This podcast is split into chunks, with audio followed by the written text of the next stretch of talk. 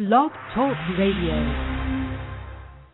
Welcome to Know It All, the ABCs of Education. At Know It All, we aim to make you a know it all about education law, policy, and practice as it affects you. We have candid conversations about the education issues that impact your community and the real life solutions to those education issues that you face every single day.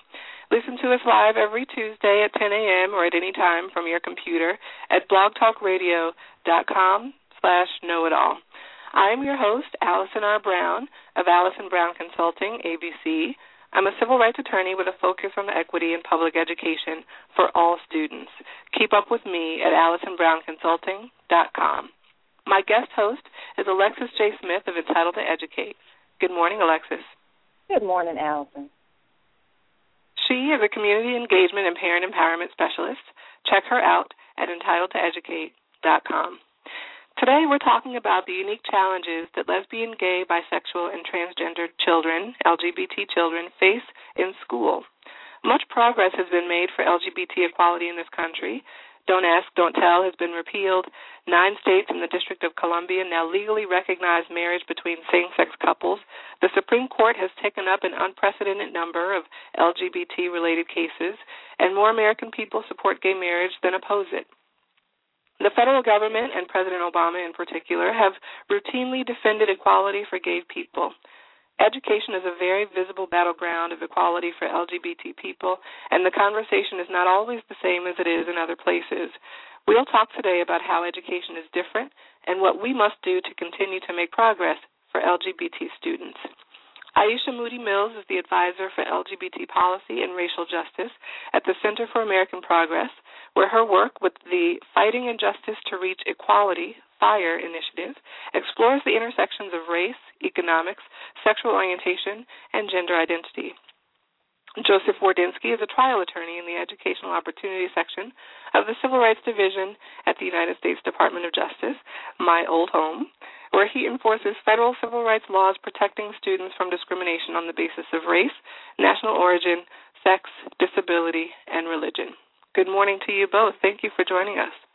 Good morning. Thank you for having me. Good morning.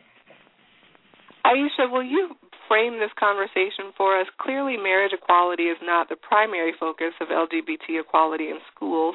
When we think about LGBT students in school, what makes their situation unique from other students? What do they need? I'm so glad that you framed it in that way with regards to marriage equality. I know that um, just as a national conversation, when we talk about LGBT rights and LGBT issues, we are almost always just talking about marriage equality. And the reality is is that a lot of gay people don't even want to get married. Um and that certainly for young people it's not going to resolve any of the issues that they face. Um so there are there are a couple of things that are happening in schools well, let me actually caveat that first comment with the fact that I wrote a report called Jumping Beyond the Broom Why Black, Gay, and Transgender Americans Need More Than Marriage for exactly that point and talking about all of these issues beyond the marriage narrative. So thank you for having this conversation. Um, when we when we look at what's happening in our schools or just with LGBT youth in general, it's challenging enough to be an adolescent and to figure out who you are and what that means for you as you're just developing as a young person. Well, imagine throwing on top of that questions about your sexuality, um, perhaps having a gender identity or expression that is different than those around you. Just being different as an adolescent, as a young person, is trying enough if you think about, you know, peer pressure and, and just kind of the way that, you know, groupthink works in schools, etc. And so for LGBT young people in their school environments, certainly there is this otherness that they feel. Perhaps they are in communities, churches, uh, family dynamics that are not accepting and open posture towards otherness. Um, and so there's this fear, one, confusion and, and trying to figure out, well, who am I? I'm 11 years old, right? No one really knows who they are at 11 years old. And so grappling with those feelings of trying to understand yourself and then perhaps not having the support around that is troubling um, and and and emotionally strenuous, etc. But then also being thrust into a school environment that does not provide a climate that's conducive to you feeling safe in exploring who you are, you feeling safe in expressing who you are. I mean, there are just a whole lot of, of, of issues, just emotionally, psychologically, that LGBT youth endure. And then throw on top of that bullying and harassment that occurs because of otherness, because you have young LGBT people who uh, may not look the same as their peers or act the same as their peers or, or have the same interest or dress the same way. Um, that school climates, you know, that that that have traditionally had teachers who turn their heads or administrators who turn their heads to bullying harassment, just end up being unsafe places for young queer kids, and not only unsafe, um, but also just places where they're unable to think and to learn and to thrive because they're preoccupied with all these other issues that are happening with them. You know, the the thing about the way that we talk about LGBT youth in schools, though, at least in the last couple of years, since there um, have been these tragedies uh, with bullying and harassment, and and certainly appropriate, rapid federal response to that, is that we think a lot about how kids treat each other so here's the kid who might not be like the rest of us, and the other kids are, are bullying them or harassing them or you know making them um, feel really horrible. Something that we don't talk a lot about and, and address is the fact that adults in these environments also discriminate against these kids. So what we mm-hmm. know is we we know that LGBT youth are more likely to be punished harshly, more harshly in their schools for the same offenses that other kids have simply because they're perceived to be LGBT. And that's something that I'm working on to really think about how the schools themselves, how the administrators themselves discriminate against young people based on their perception of their gender identity or their perception of their sexual orientation, um, in addition to thinking about how kids interact with one another. Mm-hmm. Joe, you and I had the pleasure of working together at the Department of Justice, and I know that this administration in particular has been very focused on um, enforcing civil rights laws, uh, particularly with respect to LGBT students, and and kind of expanding um, public knowledge of those laws and, and public understanding of those laws. Will you talk about what the federal government is doing to enforce civil rights laws related to LGBT students? Sure, uh, and you know, Allison, just to reiterate uh, what you uh, said a little bit earlier, you know, I'll talk first about what you know we're doing here at the DOJ, but there are you know efforts on behalf of LGBT students and um, and all students across the federal government, and I'll talk a little bit about that later too.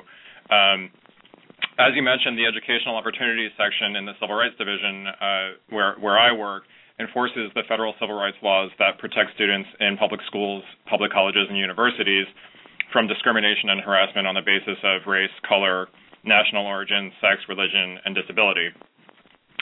Uh, and all students, including lesbian, gay, bisexual, and transgender students, are protected by the laws that we enforce.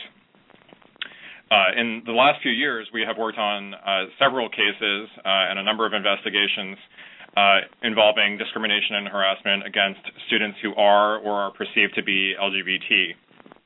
Uh, and most of the work in that area has been through um, our ability to enforce the laws that uh, protect students from discrimination on the basis of sex. Uh, those laws, including Title IV of the Civil Rights Act of 1964 and Title IX of the Education Amendments of 1972, uh, protect all students from discrimination and harassment based on their nonconformity with gender stereotypes. So, in other words, if a uh, male student is being targeted for harassment uh, because he's not acting in stereotypically masculine ways, uh, or a female student uh, is being targeted because she's uh, not acting in stereotypically feminine ways. Uh, that harassment, at least in part, is based on the student's gender nonconformity and falls within the jurisdiction that we do have to protect those students. Um, and obviously, you know, many uh, LGBT students are targeted because of uh, some form of nonconformity with uh, society's gender stereotypes. Uh, to date, our work, uh, the cases that we've resolved in this area have been in the context of peer-on-peer harassment cases, uh, in which students who either were or were perceived to be LGBT were targeted for harassment by other students on the basis because they didn't conform to sex stereotypes. And, let me, you know, explain a little bit about what that that means in practice. You know, how is how is a student targeted for these things? Uh, a student might be harassed for based on sex stereotypes if he or she doesn't conform in appearance or speech, mannerisms, interests, friendships, or other factors uh, for how boys or girls are expected to act, uh, or that they uh, exhibit characteristics that are uh, in conformity with uh, their their sex. Um, I want to be clear that neither Title IX or Title IV, which are the, the two laws that I'm talking about here, prohibit discrimination based on sexual orientation.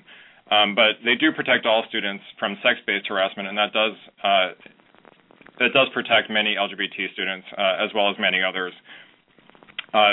Uh, in the last few years, as I mentioned, we've been involved in a, in a few cases that have um, uh, been resolved uh, in Tehachapi, California, uh, Anoka Hennepin, Minnesota, uh, and two cases in upstate New York.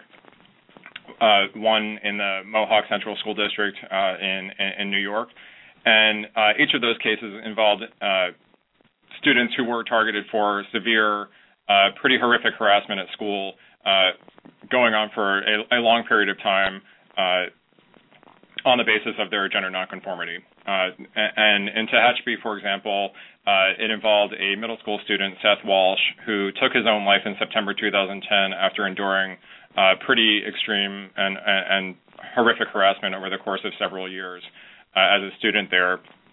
In Anoka Hennepin, Minnesota, which is uh, Minnesota's second largest school district, we and the Department of Education uh, and private plaintiffs in a private lawsuit pursued relief against this school district where there were pretty systemic harassment of students who were gender nonconforming uh, throughout that school district. So um, I can talk a little bit about more of those cases, a little bit more about those cases later. Um, but I do want to give, you know, the broader context of what the federal government is doing in this area as well. So the Justice Department works closely with our partners in uh, other federal agencies, including at the Department of Education uh, and and others, to think about how LGBT students and other students can be protected from issues like bullying and harassment uh, and, and, other things. Uh, as I mentioned, we've pursued several investigations and cases recently uh, in conjunction with the Office for Civil Rights at the Department of Education, which also enforces the federal civil rights laws that protect students. Tehachapi and Anoka Hennepin are two examples of collaborations that we have uh, pursued uh, with OCR. The DOJ is also uh, a member of the Federal Partners in Bullying Prevention, uh, which is an interagency task force with representatives from various departments, including the Department of Education, the Department of Health and Human Services, and others that uh, are thinking about uh, ways across the board to both respond to and, more importantly, prevent bullying and harassment of uh, all students before it occurs.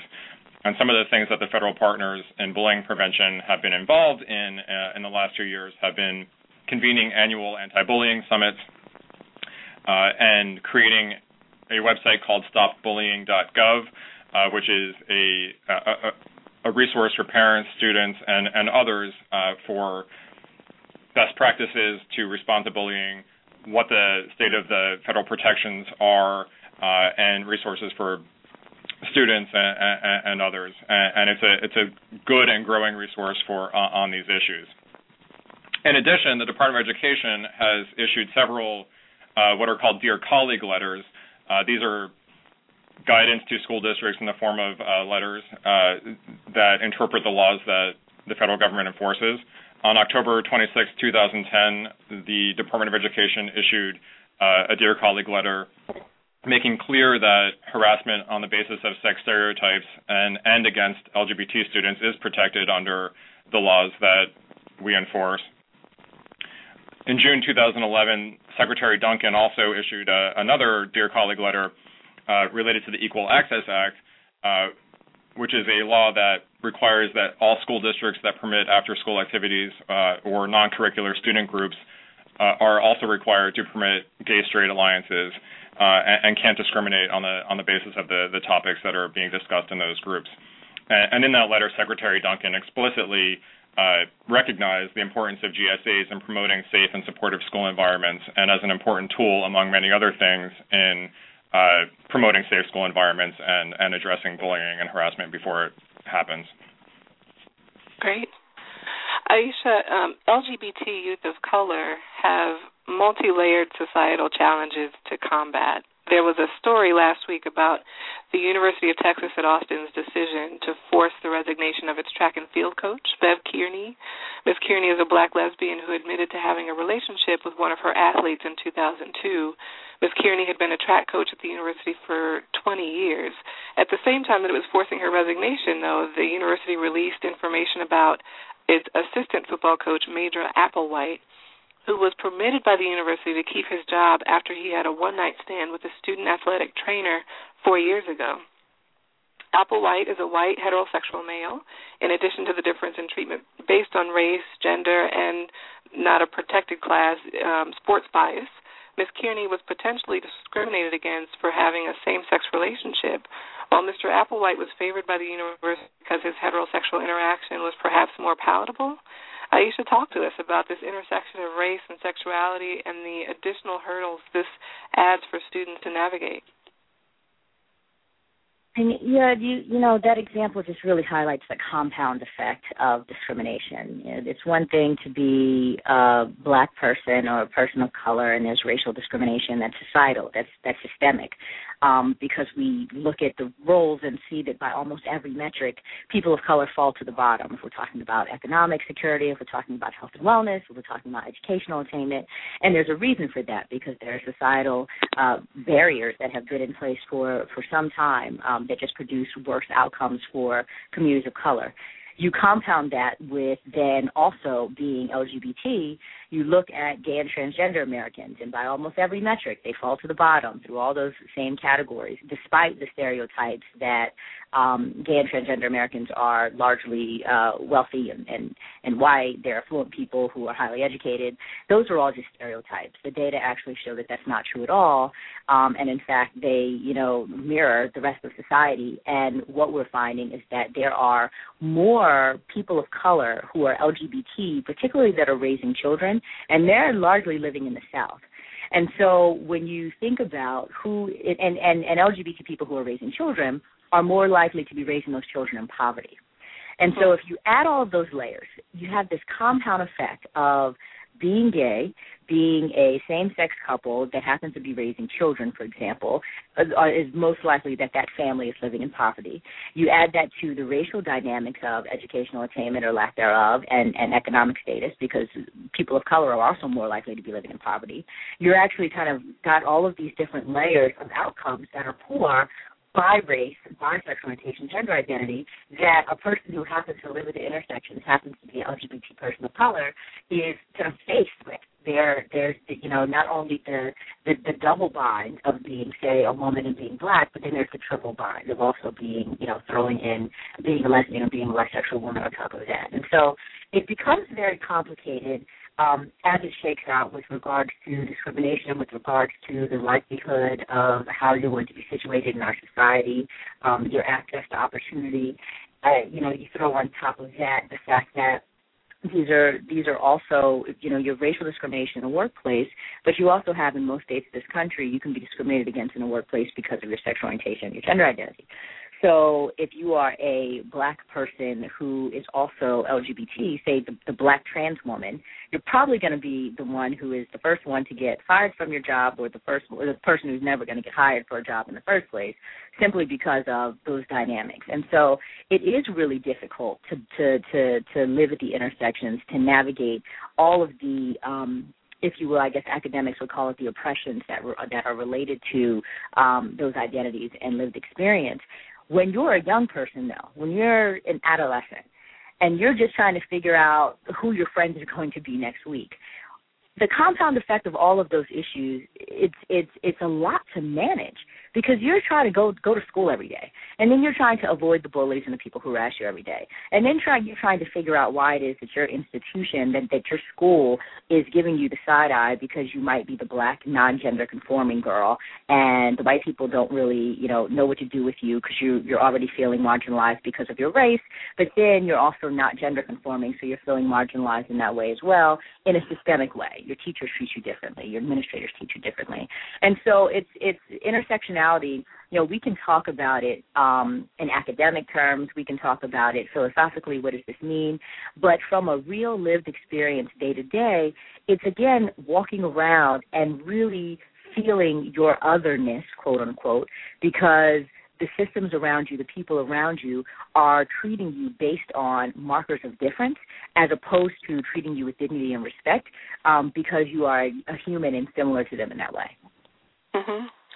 And uh, tell me what you think about. Um, you know, there there's been a lot of conversation about um, you know, really kind of pointing the finger at the black community um, specifically, and saying that you know the black community is is not accepting and they're intolerant and all of these other things, and and mm-hmm. um, highlighting you know the potential irony between the civil rights movement that the the black community um, has seen and um, some of the progress it has made by, through activism and um, this this perceived um, unwillingness to accept the LGBT community.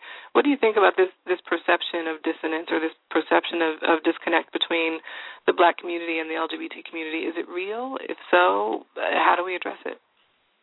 No, it's not real. It's all it, you know. The black community is no more homophobic or intolerant than any other community first of all. So white men have been in the closet since the beginning of time. It's called the closet. You know, a couple of black guys in the closet suddenly it becomes this quote unquote DL phenomenon. It's all the same. I mean, the white, mm-hmm. you know, white folks are are evangelical Christians, just like you have black folks who are um, Southern Baptist, uh, Church of God in Christ, very fundamentalist Christians. I mean, no community, in my opinion, and and from what the research has shown, is any more um, is, is, is any more homophobic than the other, there are going to be pockets of intolerance in every community.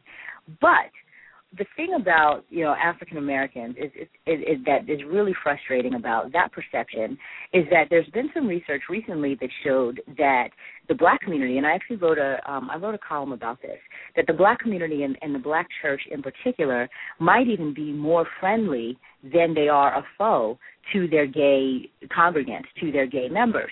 Um, because if you look at if you look at um, survey data and you ask people to identify for what what what marker, uh, what identity do they kind of identify with the most? Is it their race or ethnicity? Is it their religious affiliation? Is it their um, sexual orientation? Is it their what? And nine times out of ten, black people are first going to identify as being black, and then they're going to identify as being gay, and then you know whatever it might be. Um, and they also report that black gay people also report that they attend church. They're more religious than other groups of gay people. And so what's interesting is that when you look at this and you say, okay, well, if the black community is supposedly so much more homophobic and intolerant and unwelcoming and all those things, then why do black gay people connect most with being black and attend religious services more than other groups of gay people? So, so there's kind of data there that shows that the experience of a black gay person like myself within the context of the black community is not at all as oppressive as the media rhetoric would would um, want us to believe.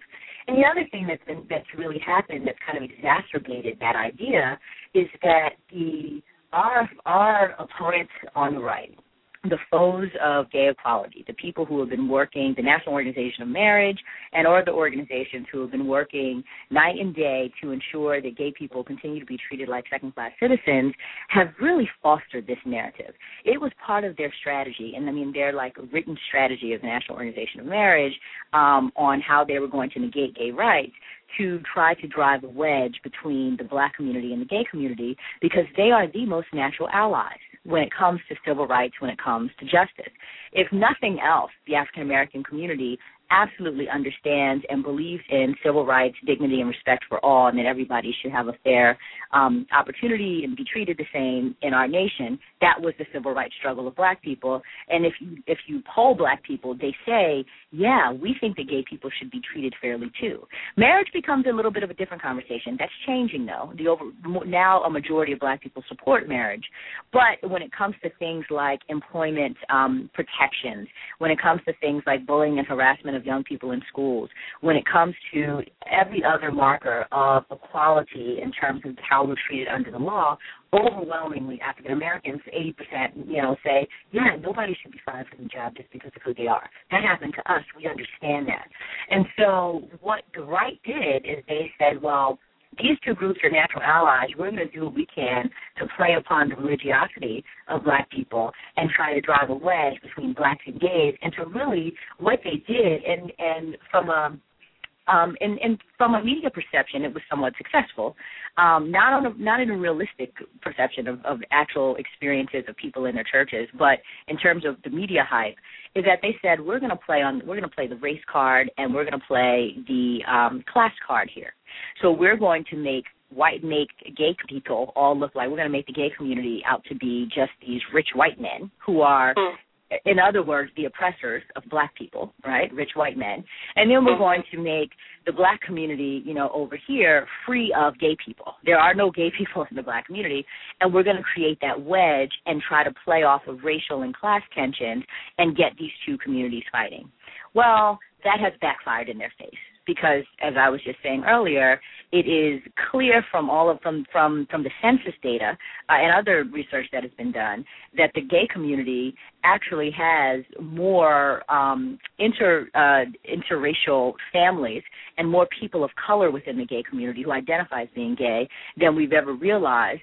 Um, and so there are obviously a whole lot of black people that are gay, that are a part of the black community. And then certainly looking at the gay community, it is not monolithically, you know, upper middle class, wealthy white men.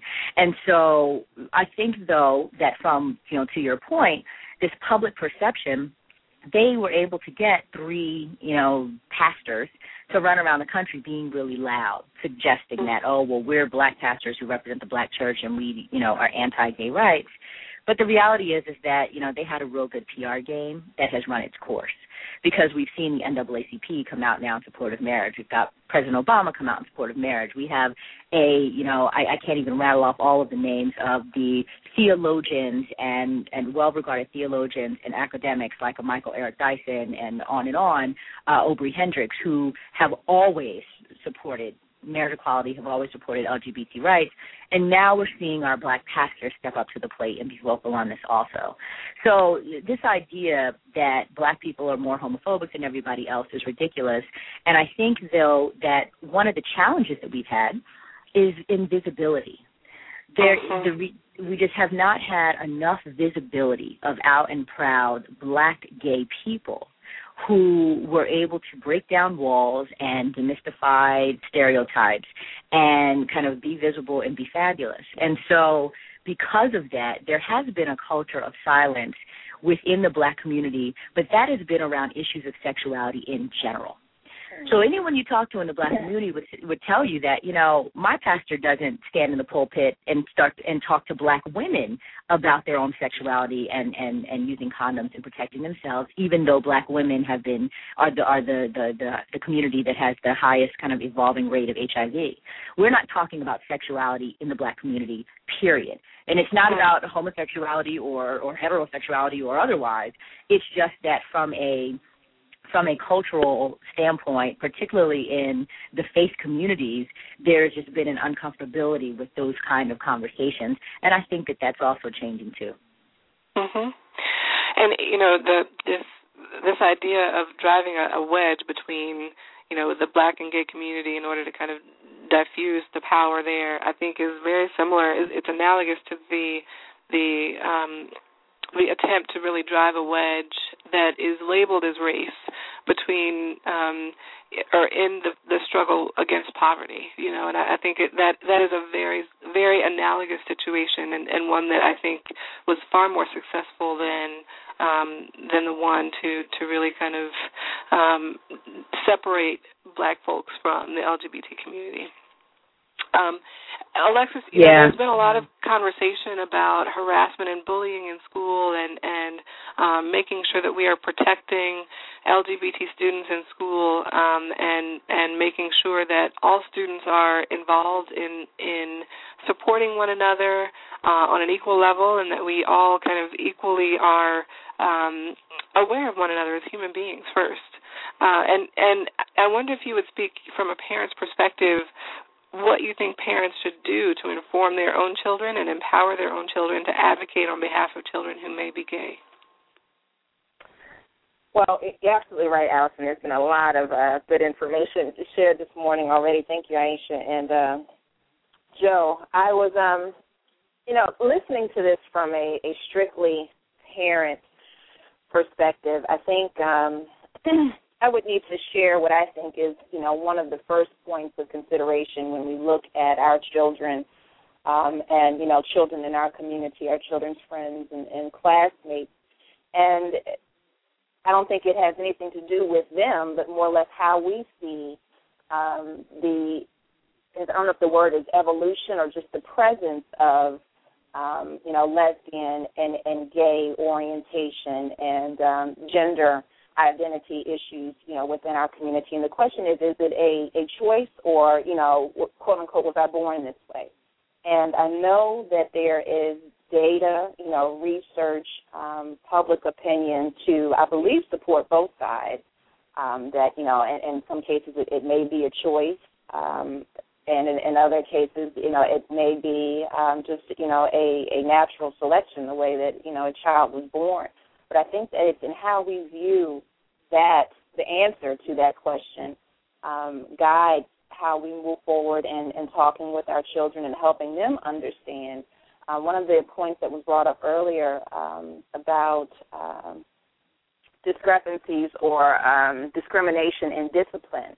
And, you know, maybe again it's more of a question than an answer, and I would pose it to Aisha, and that is, you know, what, to me, there's a difference between um, discrimination based in love and discrimination based in hate. For example, you know, I am a mother of three children, and you know using the the word discrimination you know you might be able to say i discriminate in how i teach my youngest daughter uh math versus you know how i have to approach math concepts with my oldest child and that's because they learn differently so i look at them as the individuals that they are and i alter my approach based on what i know about them to you know impact the message that i'm trying to deliver so if we take but i do that in love obviously i don't do that in, in a, a a hateful, you know, negative perspective. So if I put myself in the role of a teacher or a, say a coach um, in a, a school environment, and I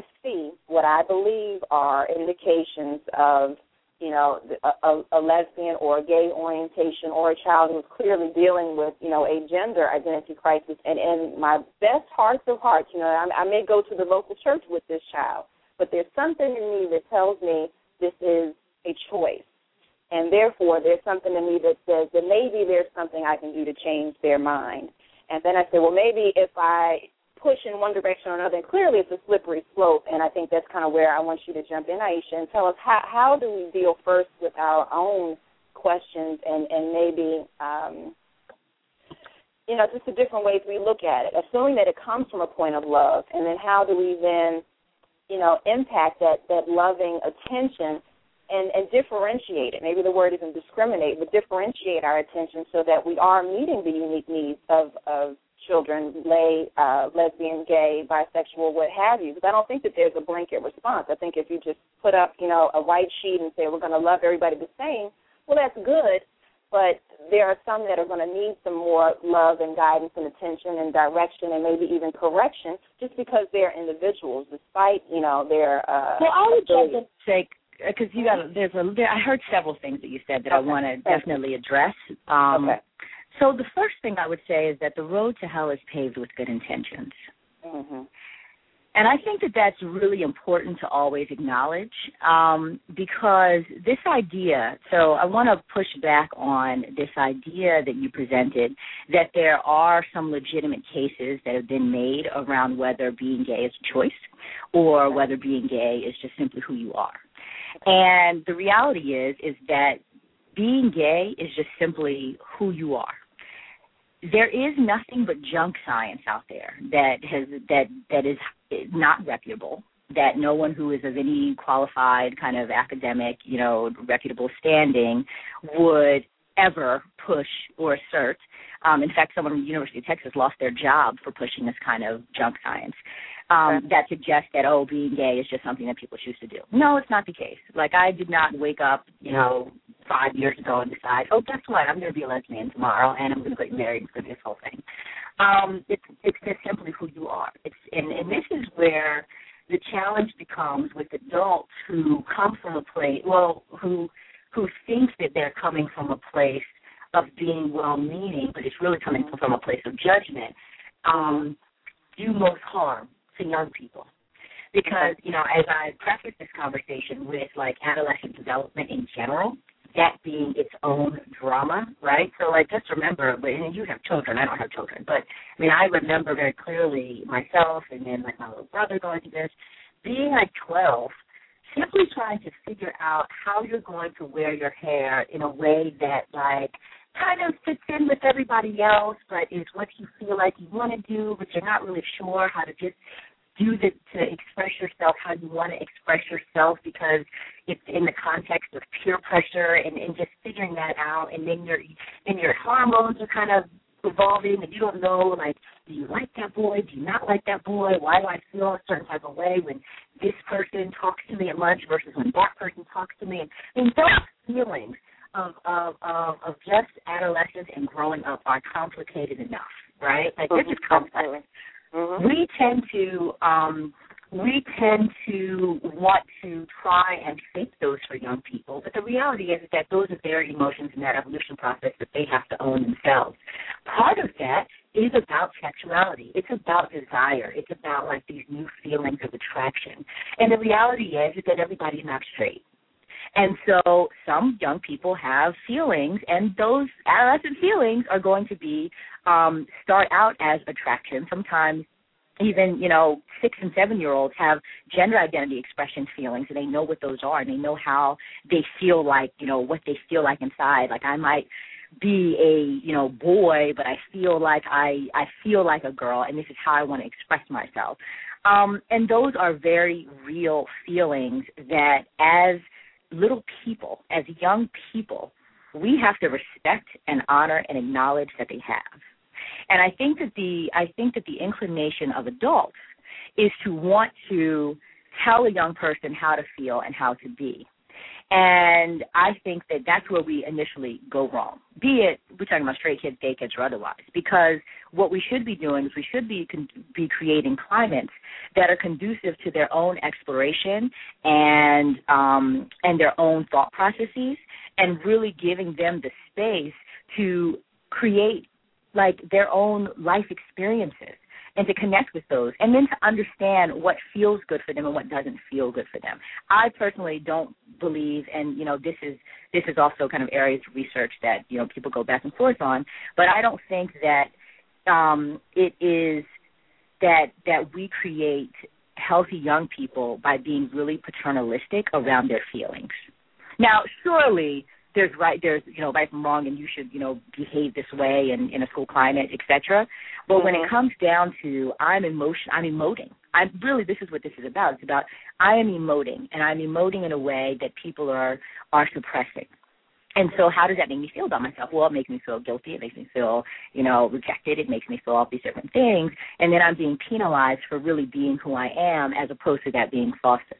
I think that that's kind of a perspective that from just thinking about positive behavioral interventions in schools, that we have to approach young people in a way that's not punitive, um, that's not penalizing who they are so much as it's penalizing, you know, the things that they're doing that might not be playing out well in the school. Like they're harassing somebody, right? Like it's because they're treating mm-hmm. somebody bad. The other thing that I would say that really gets tricky is this idea. Um, I think that you that you conflated this idea of discrimination with what's really differential learning, and the two are completely different. So it's not a good analogy. Mm-hmm. So to say that you know this kid is a visual learner this kid um you know is is has a different learning style and so i'm going to approach math with one kid differently than math with another kid.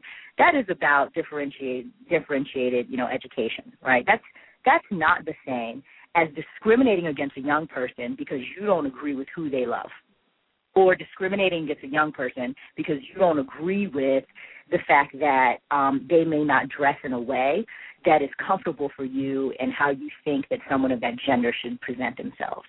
That's what's happening in our schools what we're seeing, and I use the example of a gender nonconforming black girl in particular, um, because it's the the black girl who might look a little more bitch, uh, butch, I'm sorry, and wear like um, baggy clothes or um, kind of present in a in a more macho masculine way that people in that adults find to be more threatening, and this is what the research has shown that that just so what does the teacher on, do? in that particular Mm-hmm. situation. Because you know, when we're talking about young people in general, you know, the conversation goes on all day. But if we talk specific, and maybe the same thing with students as well. But if I'm the teacher in that Mhm. classroom and I'm looking at the girl that you just described, and I see her struggling, what do I do?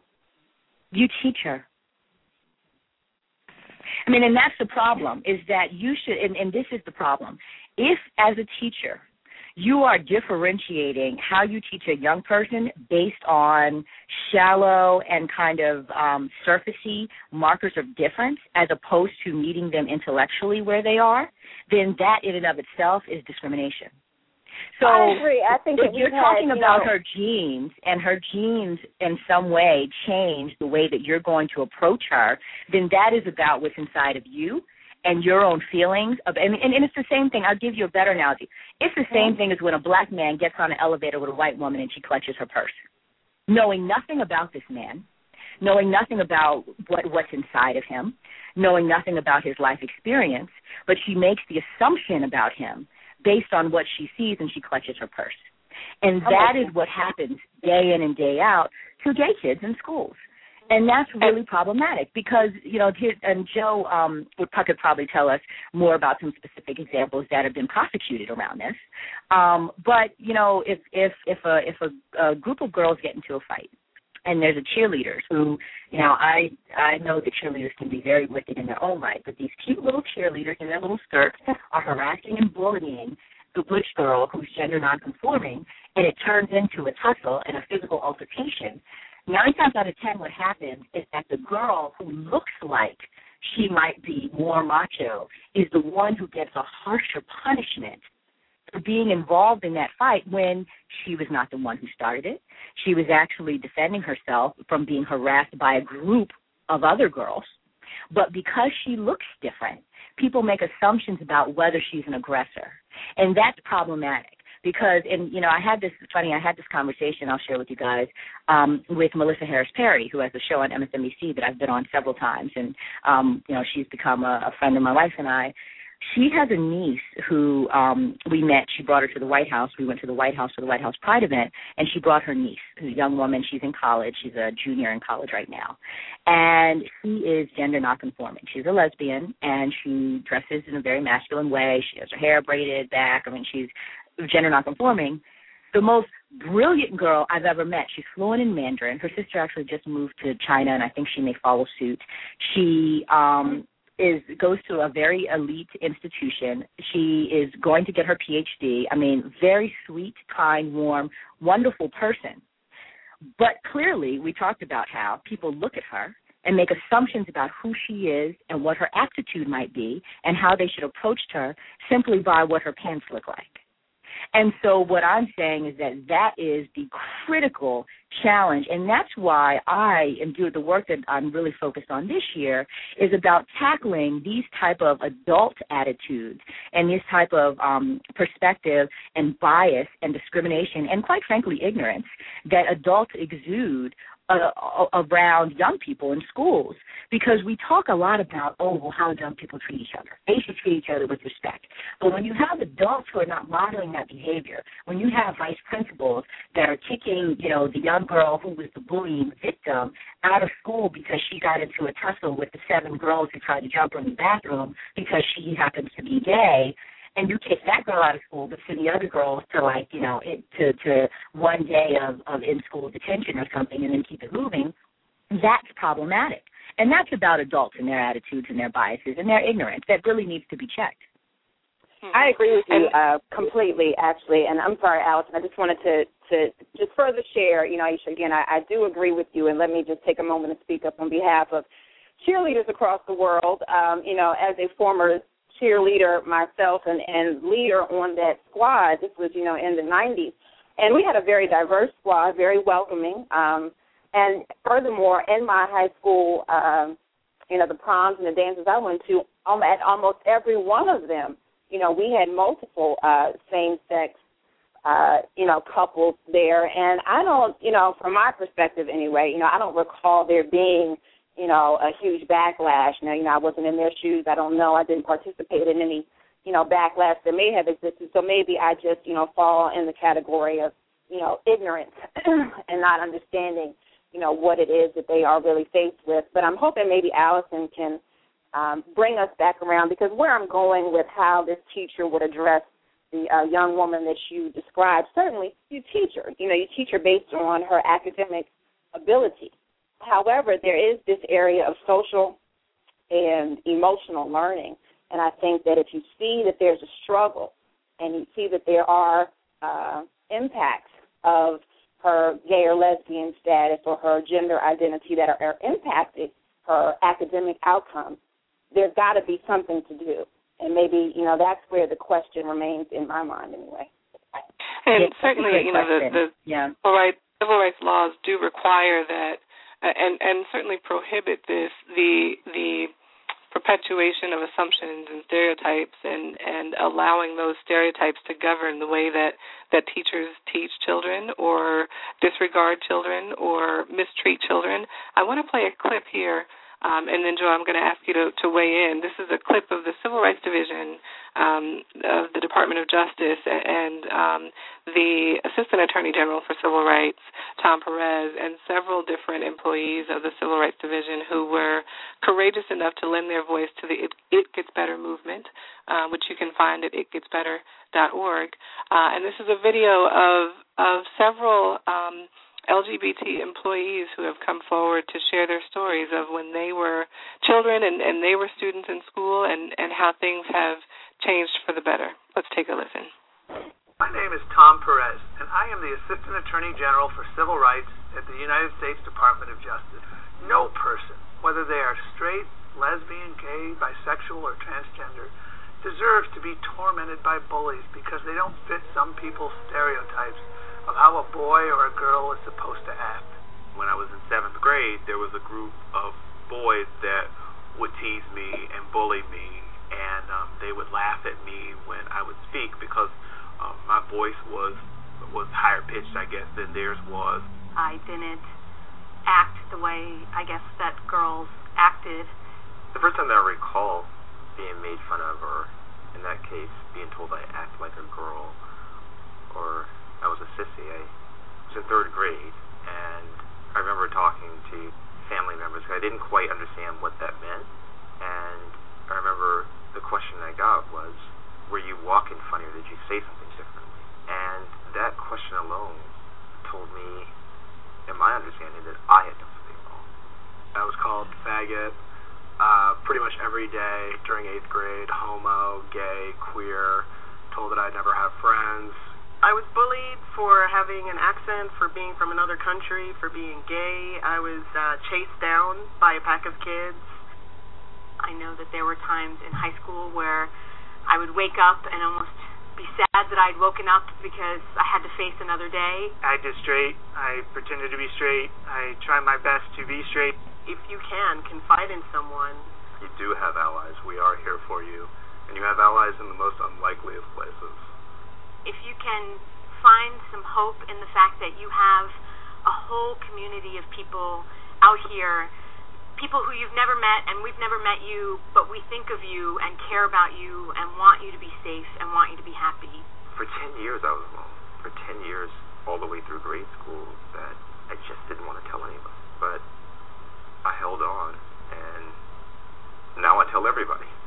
so just hold on. I wish I could have told the younger version of me how things got so much better. Today, I would say I'm so much happier than I was then. I think it's also made me braver. When I was in grade school and high school, I was bullied. But now I prosecute bullies. I felt like an outsider, but now I'm part of a community that fights for civil rights. if I knew when I was eight that the thing that was causing me so much pain and made me feel so alone would actually be the basis of so many people in my life and so many friends and actually define me in a way that makes me very, very proud, I would get through it. I would make it. Just knowing it gets better. It gets better. It does get better. Hang on. It gets better. Se va a mejorar. Joe, will you will you chime in here? I, was very proud of of all of the colleagues who who worked to put that video together and um, the the publicity it received. What are your thoughts? Uh, absolutely, and, and I'm you know proud of my you know my colleagues who are who participated in that video and uh, and you know told their stories. And I think you know some of the stories that you heard in that clip resemble the types of experiences that students today are facing in schools, and that you know, a student being harassed uh, because of their gender nonconformity or because they are LGBT or someone thinks they are is probably or may also be uh, subject to bullying and harassment because they're a student of color or because they're uh, a girl or a boy or um, from another country. And uh, the federal civil rights laws that we enforce protect students from harassment on all those bases.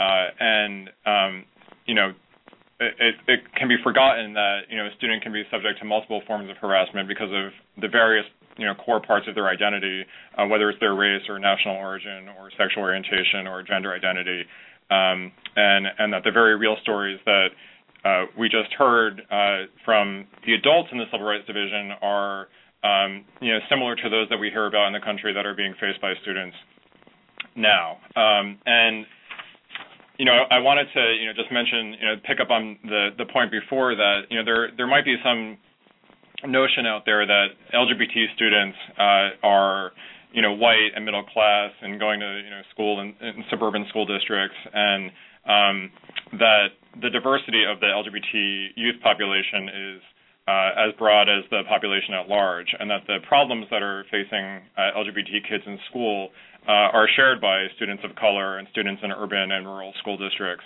Uh, and um, there are, you know, a, a numerous examples out there of uh, students of color who are being both discriminated against and harassed, uh, in part or in large part because of their gender identity. And um, I'll start by talking about, you know, one of the cases that we were involved in, Anoka Hennepin, Minnesota, which I mentioned. There were six uh, student plaintiffs in that case, several of whom were uh, students of color, and the relief that we were able to achieve in that case, the steps that the district will be taking over the next five years, affect all the students in that district and take into account uh, all the, the various ways that uh, students, whether they're LGBT or not, um, students of color or not, uh, will be affected by safe, supportive school environments. Uh, and then I think that leads into the the role of schools here and when it is that the DOJ or the Department of Education intervenes in a school district. And it's when the adults in the building aren't aren't responding appropriately, aren't aren't doing their job to create a safe, supportive learning environment for all students, regardless of uh, who they are. And in Tehachapi, California, for example, uh, as I mentioned, Seth Walsh was subject to harassment over the course of at least two years, uh, both in elementary school and middle school.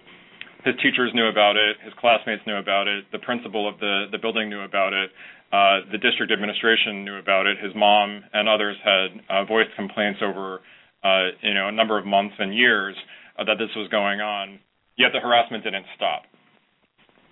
And the obligation of a school district if a student's being harassed or a group of students are being harassed, whether it's based on their gender or it's based on their race or any of the other uh, categories, is to stop the harassment, make the school climate better, fix fix the problems in the school climate that's making it a less than supportive uh, school environment, and make sure that the harassment doesn't continue.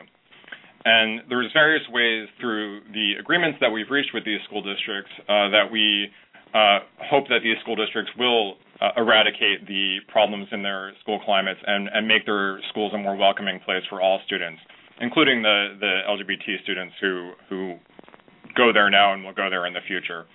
So in Tehachapi, for example, the district undertook a massive review of its uh, policies and procedures related to bullying and harassment and how it would handle complaints of sexual and gender-based harassment that they've received. Uh, they retained a third-party equity consultant um, from one of the federally funded regional equity assistance centers, which can provide resources to school districts in uh, in, in, addressing these problems and in uh, promoting safe school environments.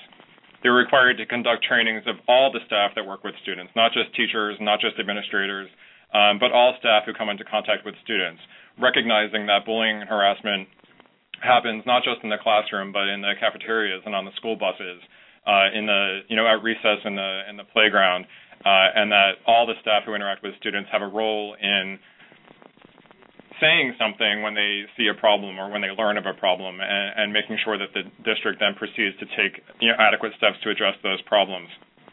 Uh, in, addition to training, you know, students on uh, diversity and, uh, and and other things, uh, conducting annual school climate surveys to get a sense of where are the problems and what does the school or the district need to do to uh, you know target its efforts to make sure that uh, problems aren't continuing. You know, for example, if LGBT students are being targeted in the uh, in the locker rooms more than anywhere else, uh, or you know, in certain teachers' classrooms, to be able to identify that and take proactive steps to address those things moving forward.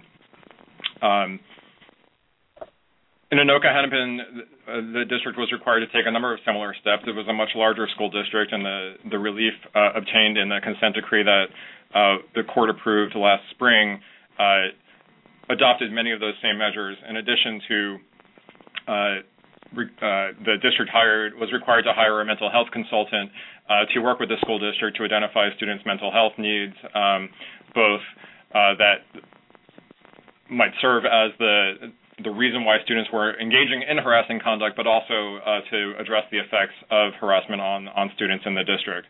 Um, the district also has convened an anti-harassment task force uh, and was specifically required to identify so-called hotspots within its schools, uh, like I mentioned, where bullying and harassment might be worse in other places, and do something about that. So, you know, the bottom line is that a, that a a school and its you know staff can't sit idly by when harassment that they know about is occurring. And the right. obligation when it learns about this is to you know step in and take all the measures that it can to finally stop the harassment uh, and, and do so in a really thoughtful way.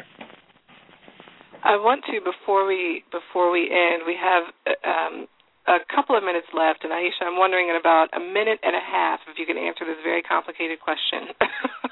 um, we have NFL teams who are who are weighing in and starting their own um, It Gets Better movements, and the San Francisco 49ers are, is one of those teams that has joined in the movement. And pop stars like Frank Ocean are receiving critical acclaim. He lost no momentum whatsoever after announcing that he's gay we finally reached a tipping point of acceptance in the gay rights community, and then uh, what can race advocates do to emulate those successes? I mean, I, I think that yes, we have absolutely reached a tipping point. Um, more than half of Americans, more than half of people in the black community in particular, believe in marriage equality as something that's a positive thing. Um, so we've definitely reached a tipping point.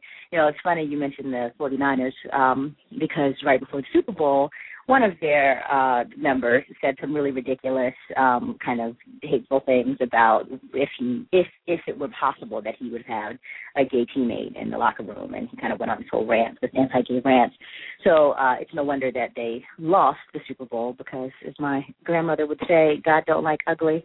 Um, and then you had Baltimore Ravens who has a very, very, very vocal supporter of marriage equality on their squad. Um, so, I mean, and I, uh, full disclosure, Danielle and I had a radio show about this last week, and we had former NFL player who is uh, a gay man named Wade Davis on our show talking about sports particularly and as like a final frontier um, in eradicating homophobia there. But yeah, we've reached, reached a tipping point. I think that for race communities, and I, I would say that the LGBT community in many ways is learning from the traditional civil rights movement. Um, and I think that they're continuing to do this, all of the things that are right. Um, but at the end of the day, you know, I think it's about changing hearts and minds in a really big um, kind of pop culture way and that's what the gay community has done so successfully is really infiltrated not only Capitol Hill but Hollywood and now we have shows where we have affirming, you know, families on shows, and I think that that's been really critical. Well, I want to thank you all so much for joining us. You are now officially certified know it alls on ensuring equity for LGBT students. Thanks to Aisha Moodie-Mills, the advisor for LGBT policy and racial justice at the Center for American Progress, and Joe Wardenski, who is a trial attorney in the Educational Opportunity Section of the Civil Rights Division at the Department of Justice.